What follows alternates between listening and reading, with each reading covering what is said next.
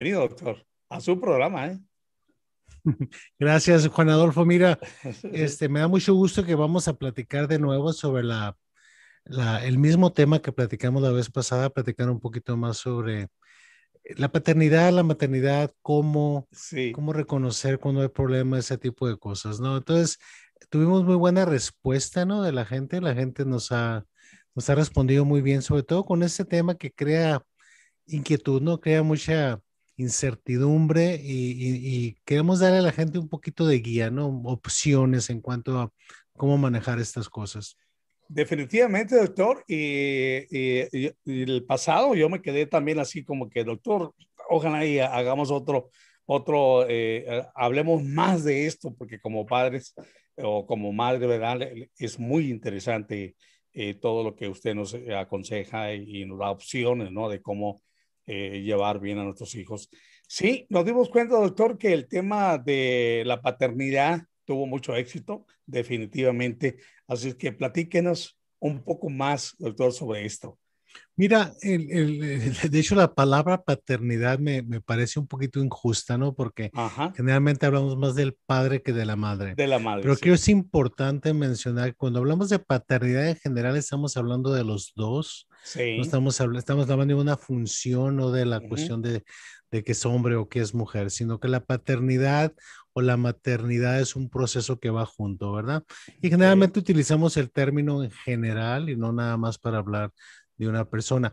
Hubo ciertas cosas, fíjate que hablamos la vez pasada, que creo que son esenciales que la gente entiende, lo voy a repetir de nuevo. Es muy importante que todos nosotros que hemos sido padres o abuelos o que piensan ser padres y abuelos entiendan un, un concepto muy, muy, muy básico, que es que cuando se trata de educar a nuestros hijos, no se trata de nosotros, se trata de ellos. El, proceso de educación es para ayudarlos a ellos, no para sentirnos nosotros orgullosos de que somos muy buenos mm. padres, ¿no? Entonces es terriblemente importante que la gente entienda que, que debemos de enfocarnos en el propósito de lo que estamos haciendo. El propósito de ser padre no es un propósito que nos va a dar medallas, no es un propósito que ni siquiera nos van a dar las gracias. El propósito es muy básico y se trata de empujar a la gente a que ella, ellos manejen uh, su vida de una manera balanceada, ¿verdad? De acuerdo con tus valores culturales, religiosos. Eh, y, como mencionamos la otra vez en, en, el programa, el propósito de la vida, ¿okay? de nosotros como seres humanos es la transferencia de información, el transferir nuestra cultura, el transferir nuestra educación, el transferir nuestro conocimiento, nuestra genética, nuestros valores. Entonces, si hay mucho de nosotros que le vamos a dar a nuestros hijos, pero no para, para sentir que nosotros sabemos o para sentir que nosotros tenemos control de algo, sino básicamente para que ellos sean personas de valor, ¿verdad? Entonces, doctor, el, papel de, de, los hijos es, eh, es bastante grande y, y, de mucha responsabilidad también, ¿verdad? Por supuesto, el papel de los hijos es mantenerse en los límites que les proveemos como padres y el papel de ellos es que se molden a la cultura, a los principios, a los valores y a las metas que ellos quieren llegar a tener. Entonces tenemos que ah. entender que en el crecimiento del ser humano, el ser humano nace como una bola de plastilina, digamos. Ok, sí. Entonces, eso lo llamamos el temperamento, ¿no? Y el temperamento tiene factores genéticos, tiene factores biológicos, tiene factores de personalidad, ¿no? Sí. Y esa, es, esa bola de plastilina, nuestro trabajo como padres es darle la vamos moldeándola, digamos, ¿no? Claro. En una persona y, lo vamos moldeando basado en la experiencia y la información que les damos y sobre todo cómo los ayudamos a mantener ciertos límites, ¿no? Entonces, el, el, hecho de, de, educar a hijos es hasta cierto punto una obra de arte, ¿no? o sea, que le estamos, le estamos moviendo, le estamos acomodando y le vamos moldeando con buenas y malas experiencias. Desgraciadamente, hemos aprendido que ah, que los hijos son demasiado frágiles. Y en las sociedades modernas hay una tendencia muy fuerte a tratar de protegerlos, ¿no? Entonces, la sobreprotección es tan problemática como la falta de protección, es un balance, ¿no? Y tenemos que darle a los niños oportunidad. Y estamos hablando de niños que no tienen problemas serios, ¿no? Imagínate cuando tienes problemas de depresión, de ansiedad, problemas de atención, problemas de autismo, problemas de conducta serios. Entonces, las, el reto, digamos, para los padres es mucho más grande, porque los padres tienen que seguir ciertas pautas, ¿verdad? Que es importante saber lo que hay que hacer y lo que no hay que hacer. Los dos lados son muy importantes. Doctor, la semana pasada, eh, en ese programa que también, pues que tuvo muchísimo éxito, se, eh, hablábamos acerca de, la educación de los niños, ¿verdad? En general. Exacto. Pero ¿qué pasa con, con los niños con problemas? Sí, es lo, es lo que te decía, los niños con problemas son más, son más, es más un reto, ¿no? Entonces, cuando tenemos niños que tienen problemas, tenemos que identificarlo tempranamente. Ok. Tenemos que ver cómo los niños son diferentes, cuáles conductas en comparación con los otros niños nos mortifican, ¿no? Por ejemplo, digamos, déjame escoger niños con autismo. Es muy importante cuando el niño llega a los dos o tres años, si hay problemas en comunicación con el niño, si hay problemas de rabietas muy, muy fuertes, que los niños tienen mucho problema cuando alguien se les acerca, que, que, que no nos ven a los ojos, que no, no tenemos una conexión. Entonces es importante hablar con el pediatra, ¿no? Decir, oye, me mortifican estas cosas, me gustaría empezar a, a, ver la posibilidad de que hubiera un problema, ¿verdad? Lo mismo lo vemos con los niños con síndrome de déficit de atención, cuando entran a la escuela, no ponen atención, son muy, muy inquietos, no se, nunca dejan de moverse, están teniendo problemas de aprendizaje. Tenemos que, que, que hacer la pregunta, ¿verdad? ¿Hay algo que está fuera de la norma, de la norma que hablamos la vez pasada, en la que tenemos que tratar de identificar el problema temprano, porque no es nada más una cuestión de, de, digamos, prevención, es una cuestión de manejarlo temprano para que el impacto en la persona, en el niño, sea menor. Recordemos el principio que hablamos hace un momento, que es, no se trata de nosotros hacer lo correcto, se trata de que el niño maneje su vida de una manera con mayor oportunidad, digamos. Déjame decirte de una manera distinta. Mira, si tú tienes un hijo que nació con una pierna más corta que la otra, lo vas a identificar pronto, ¿verdad? Y tú vas a saber que el niño no va a poder correr igual que los otros niños. Entonces, desde muy oh. temprano vas a ir con el ortopedista y que te da un zapato especial, ¿no? Para que el niño pueda caminar mejor y tenga mejor oportunidad. Perfecto. Cuando se trata de cuestiones de conducta, se nos olvida, pues. Entonces, es muy importante reconocer que hay un problema, identificarlo pronto, porque de esa manera podemos darle al niño mejor oportunidad. Se trata del niño, no se trata de nosotros, no se trata de que digan, oye, qué buen padre o madre eres porque hiciste todo esto. No hay medallas en este negocio. Doctor, usted acaba, eh, como, como, le, como hago mis entrevistas o, con la confianza con usted, usted acaba de, de, de, de dar el mero clavo, doctor. Eh, nosotros como papás, como lo está diciendo usted, eh, nos fijamos si, si, tiene dos orejas, eh, si a veces ni se escucha bien, notamos si caminan un poco diferente a los otros, pero nunca pensamos nosotros en saber cuál es el comportamiento de, los niños, cómo identificar un problema. Entonces, usted, acaba de pegar así, ahora sí que en, la pura punta del de clavo. Mira, eso... eso, hasta cierto punto se ha convertido en una consecuencia de que no, como padres no tenemos el mismo número de hijos que teníamos antes, que tiene sus ventajas y tiene sus desventajas. ¿Por qué? Porque cuando tú tienes más de un hijo, tú puedes comparar. Aunque no es bueno comparar para ah, decir uno es mejor que el otro, es bueno identificar los patrones de conducta para poder identificar lo que podría ser anormal. ¿Me entiendes? O sea, mira, por ejemplo, ah. si el niño no come, nos damos cuenta, ¿verdad? Pero si, el niño, si el niño llora mucho, nos enojamos. Nos enojamos. ¿Ok? O si el niño es hiperactivo, nos enojamos, pero no lo consideramos un problema potencial que puede tener solución, ¿verdad? Porque el asunto de nuevo es que el niño tenga la mejor oportunidad de desarrollarse y, funcionar como adulto de una manera promedio, ¿no? Porque no hay una manera, no hay, no hay normalidad, pues la normalidad es, Es, lo que tú quieras que sea, ¿no? Pero sí hay rangos de normalidad en el, en el contexto de biología, de sociología, de psicología, de las cosas que llamamos aceptables, ¿no? Entonces, ¿cuál es el problema de no identificar y empezar a manejar las cosas de una manera mejor? El problema es que esos niños son más potencialmente más víctimas de abuso o de oh. rechazo. ¿Por qué? Porque son diferentes, porque son intensos, ¿verdad? Porque no, no reflejan o no me hacen sentir a mí como padre o como madre que estoy haciendo las cosas bien. Ahí es donde viene el asunto de que no se trata de ti, pues, se trata del niño. Se trata del niño. Es muy importante, una vez que identificamos que hay una conducta diferente, buscar ayuda o no perder el control nosotros, ¿me entiendes? O sea, si tú llegas a tu casa como padre y tienes un niño de seis años que es hiperactivo, ¿verdad? Y no pone atención y llegas y te abraza y luego se va y luego vuelve a venir y, ve la televisión y luego te interrumpe, te frustras.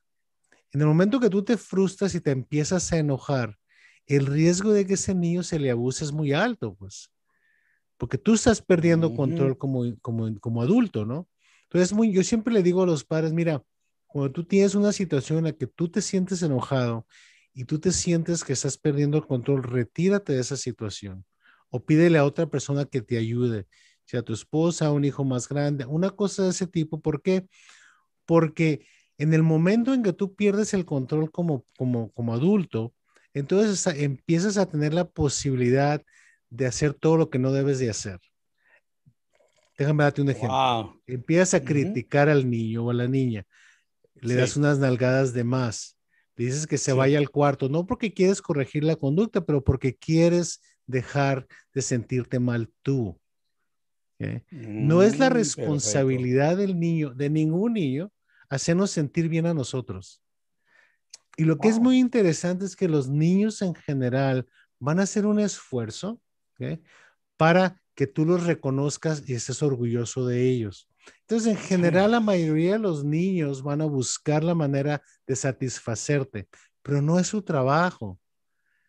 No es el trabajo de ellos ayudarte que estés menos enojado como padre, pues.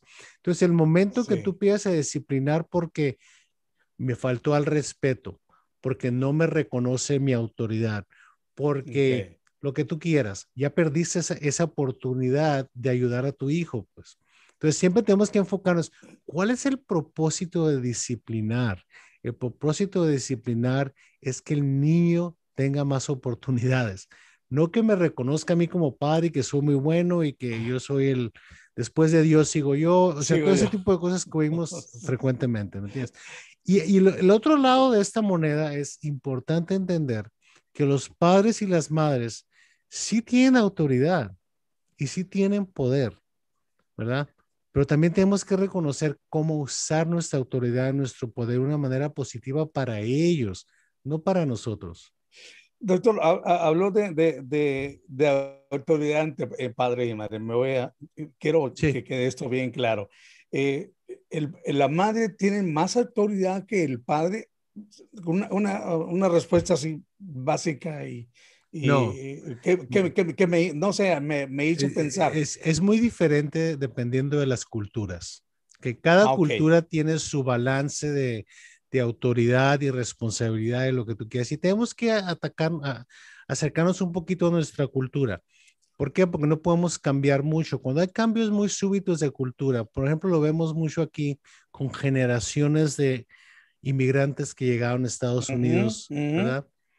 Y los hijos ya nacieron aquí. Ese es un choque de cultura bastante fuerte. ¿Por qué? Porque los padres no hablan el idioma, los niños sí. Los niños se convierten en una comunicación entre el, entre el país donde están ahora y los padres. Entonces, eso, eso si nos salimos de la cultura, le estás dando a los hijos autoridad y poder que no les pertenece, pues. Eso crea una serie de conflictos bastante serios que los cuales tenemos que estar al pendiente, ¿no? Entonces, ah. es importante entender que no se trata de que tenga más poder o menos poder, se trata de que es diferente, de, acuerdo al rol cultural que cada uno tiene en su cultura y, y en la religión y en otros aspectos, ¿no? Gracias, doctor. Sí, no sé, como que me sentí, bueno, ¿dónde estamos? ¿Quién es el, el que lleva ahí, ahora sí que, eh, que, lleva las riendas, la, la, mamá o el papá? ninguno de los dos. E, e, es, el, educar a los hijos es una responsabilidad de dos. Ajá. La mayoría de las veces, a veces nada más hay uno. Sí. Pero es una responsabilidad compartida. Compartida. Era una ocasión. Porque, mira, cuando, tú empiezas a caer en, en, el, en, el, en la situación de pensar que uno tiene más autoridad, más poder, que yo soy Juan Camané y yo soy el jefe y, y, tú no. Entonces ya perdiste, pues. ¿Por qué? Porque te, te, estás quitando el enfoque en lo que estás tratando de lograr, que es que tus hijos funcionen mejor. No se trata de quién tiene más poder o quién, nada de eso, ¿no? Doctor, hablando de, de, todo esto, de ese entorno de, de, de, cómo educar a los niños, de cómo a hacer que los niños sean, cuando sean adultos, sean mejores, mejores padres, mejores jóvenes. Eh, doctor, ¿qué, en cuanto a su experiencia, cuál ha sido el problema que usted ha notado más o que frustren a los padres? Mira, yo, pienso que los niños más frustrantes, generalmente porque son muchos, son muchos. es el síndrome de déficit de atención, con problemas de desafío y rabietas, ¿no? Entonces, esos niños son muy intensos y no son fáciles de manejar. Entonces, yo siempre recomiendo cuando identificamos un niño de ese tipo, tratar de darle a los padres un poco de ayuda profesional, porque esos niños son muy frustrantes para cualquier adulto, no nada más son frustrantes para los maestros. Entonces, es importante reconocerlos temprano y tratar de buscar maneras de manejarlo más adecuadamente, ya sea por medio de terapias, por medio de medicamentos, hay, hay, muchas opciones, ¿no? Este, y tenemos que adecuar las opciones a, las preferencias de cada familia, no podemos dictar un tratamiento igual para todo el mundo, ¿no?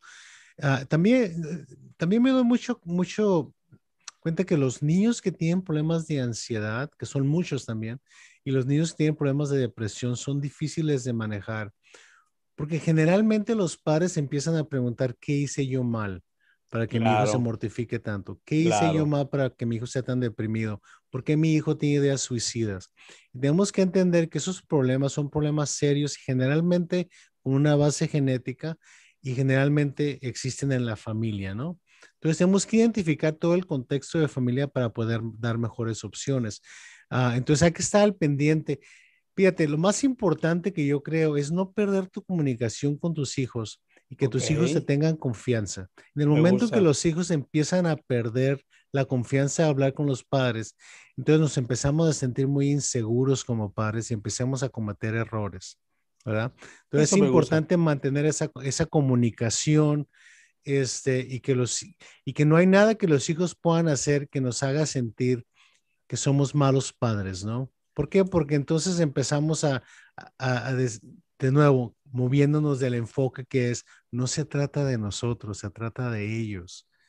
¿Cómo los vamos a ayudar a ellos? Me gusta, doctor, eso de, la palabra que, que, es tan grande, que es la comunicación. Me gusta, me gusta eso, doctor, y definitivamente pienso que en las familias, y no nomás en las familias, sino en todo el mundo, eh, hay, hay falta de comunicación. Ahora, doctor, ¿Cómo manejamos la rebeldía? Hemos hablado ya en otros programas de la rebeldía y todo eso de los, de los niños. No quiero decir de los niños que, que, han cambiado de cultura, que han llegado aquí a Estados Unidos y, y, han, han, cambiado radicalmente la cultura de los padres. No es la misma, sino globalmente, doctor.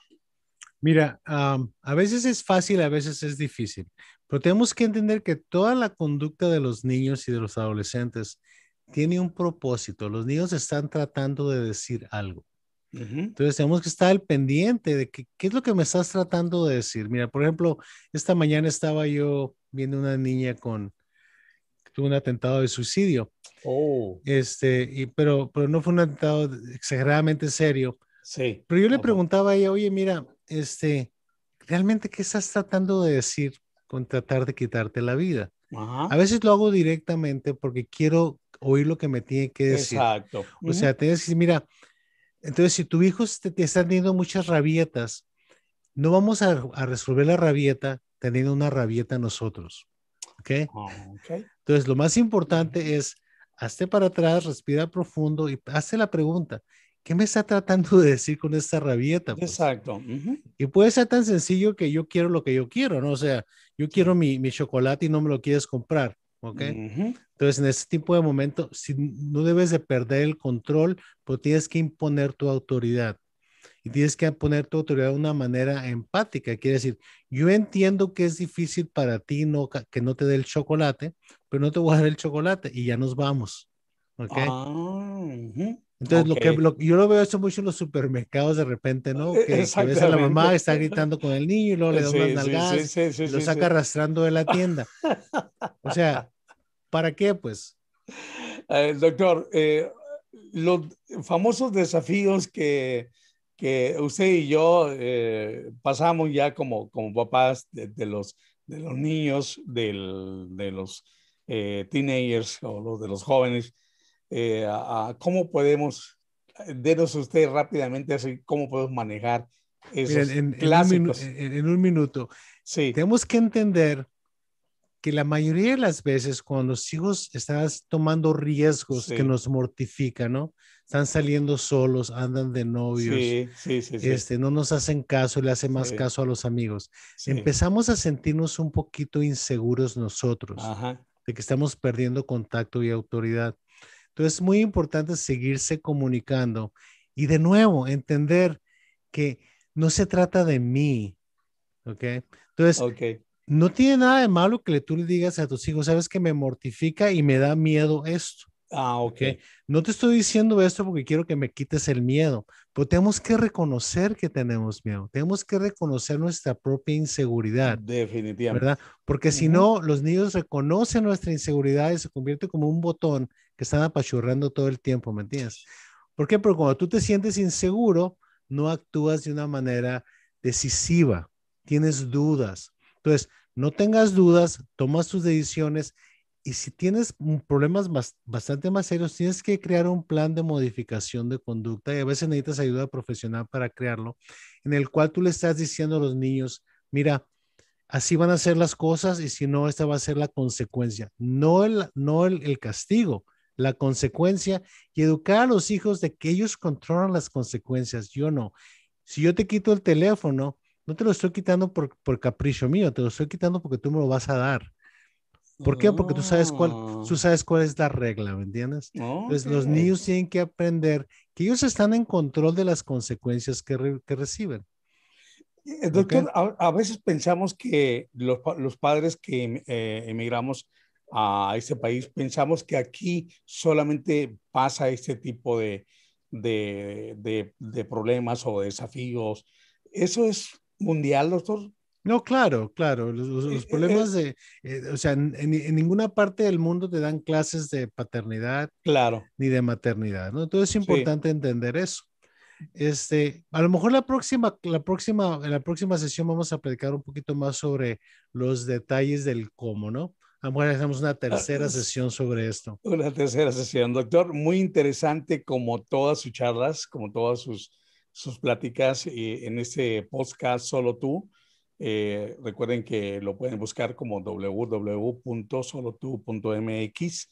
El doctor Lauro Amezco Patiño. Doctor, eh, el tiempo se nos ha terminado, doctor, y se me hace tan corto que tantas cosas que me quedan en, en, el tintero de preguntarle, pero lo dejamos para la próxima, ¿le parece? Sí, y, y vamos a seguir platicando más sobre ese tema porque es un tema que, que, crea bastante, bastante inquietud y vamos a seguir platicando con el público. Mm, muchas gracias a todos por escucharnos. Nos vemos la próxima semana.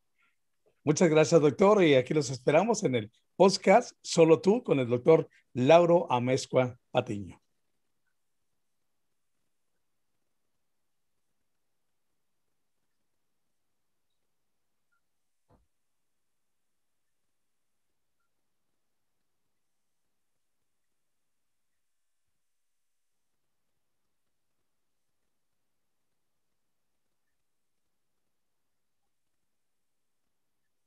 Listo. Se pone el color de hormiga, doctor. Eso está muy bueno, ¿eh? Sí. No, no, no, es que le, está pegando al clavo, doctor. Así como le dije, es que esto, esto es